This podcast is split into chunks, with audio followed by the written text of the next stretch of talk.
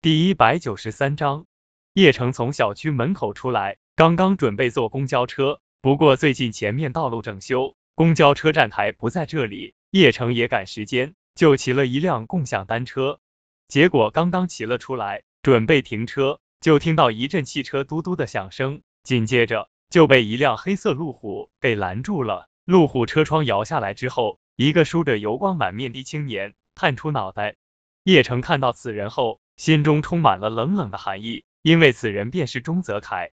钟泽凯看到叶城后，也戏谑的说道：“妈的，我还以为看错了，果然是你只配骑共享单车的 low 逼。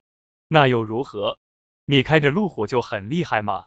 叶城冷笑的说道：“废话，难道还不如你的共享单车吗？”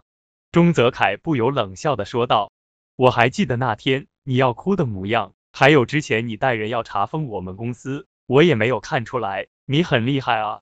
叶城冷笑的说道。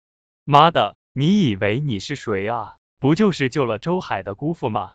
告诉你，周海能帮你一次，不会帮你一辈子。在这个社会，没有靠山，你屁都不算。钟泽凯愤怒的说道。哦，嘿，靠山！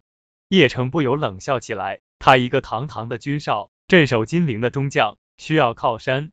钟泽凯。如果没什么事，滚吧！说完，叶城冷笑一声，眼下他真懒得搭理钟泽凯。等钟氏集团被他玩死的时候，看钟泽凯还怎么嚣张！妈的，叶城，你给我等着！还敢让我滚？这才只是开始，柳昭晴，我一定能弄到手！敢跟我斗，找死！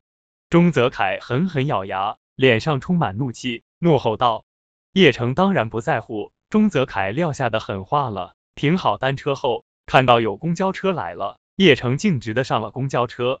钟泽凯顿时气炸了，他一个开路虎的，竟然被一个坐公交车的退伍兵给对了。妈的，要不是金陵最近严打，就你刚才这几句话，老子能让人把你腿打断了！钟泽凯愤怒的喝道。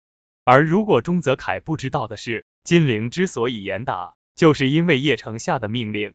当叶城回到了宝芝堂之后，徐小飞急忙就说道：“叶城，你稍后有时间吗？”“怎么了？”叶城低声的问道。“我帮你约了行医资格课程，你应该去考个行医证了。”徐小飞知道叶城医术高超，奈何没有行医证，这始终是隐患啊。毕竟过段时间，万一卫生局的人突击检查，他们宝芝堂还得关门。